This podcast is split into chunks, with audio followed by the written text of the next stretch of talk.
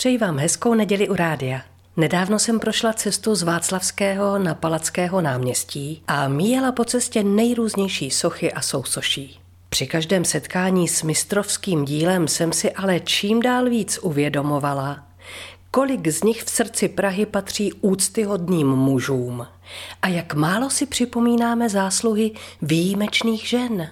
Ne, že bych si zrovna přála, aby nahoře u muzea nahradila v sedle na koni svatého Václava kněžna Libuše. Ale když na mě cestou z podstavců moudře schlíželi postupně Jungman, Jirásek a Palacký, bylo toho už najednou moc. Trochu mě uklidnil pohled na střechu Národního divadla se šnirchovými trigami, kočírovanými z vozíků rozevlátými bohyněmi vítězství. No, ale i tuhle úlitbu ženskému pokolení musel prosadit muž. Sloutný sokol Miroslav Tyrš. Ten mimo jiné zařídil, aby sochy byly na střechu po částech vyneseny vlastníma rukama vlasteneckých siláků. A to prosím po zdolání 139 schodů. Ženy byly sochařskými mistry přehlíženy dlouhodobě. O tom svědčí i historie poměrně nedávná.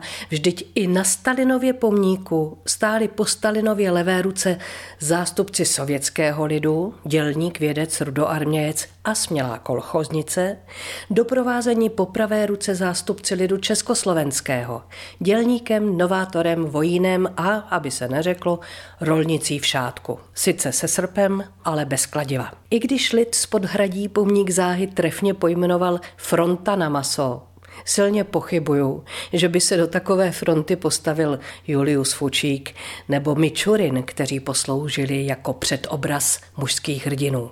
Najednou jsem si ale vzpomněla na rodinné výlety a zajásala. Mám to. Na Ratibořickém sousoší babičky z vnoučaty přece dominuje ženský element. Před babičkou hledí k obloze barunka s Adélkou a ty mají nad Jeníkem a Vilémem převahu. Jenže ouha, zas nic. Zapomněla jsem na sultána a Tyrla. To byli přece kluci. No, to ve světě mají k ženám, panečku a paničko, jinou úctu. Nejznámější americká socha svobody měří i s podstavcem 93 metry. U jejich nohou leží rozťatá pouta tyranie a koruna se sedmi paprsky je symbolem svobody, kterou vyzařuje přes sedm moří do sedmi kontinentů. V Evropě je nejvyšší ženskou sochou Volgogradská Matka Vlast volá, která je součástí památníku bitvy o Stalingrad ve druhé světové válce.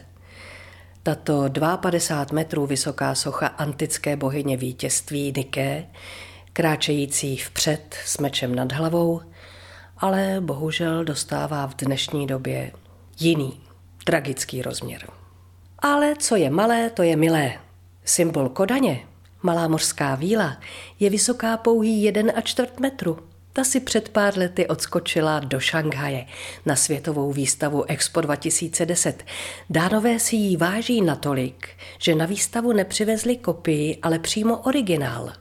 Na kodaňském nábřeží ho jednoduše odmontovali z kamene, posadili do letadla a za pár dní už byl obdivován v Číně. A představte si, že já mám na zahradě svou vlastní dřevěnou sochu, kterou mi nechal vytesat k sedmdesátinám šikovným řezbářem a zároveň hostinským můj muž.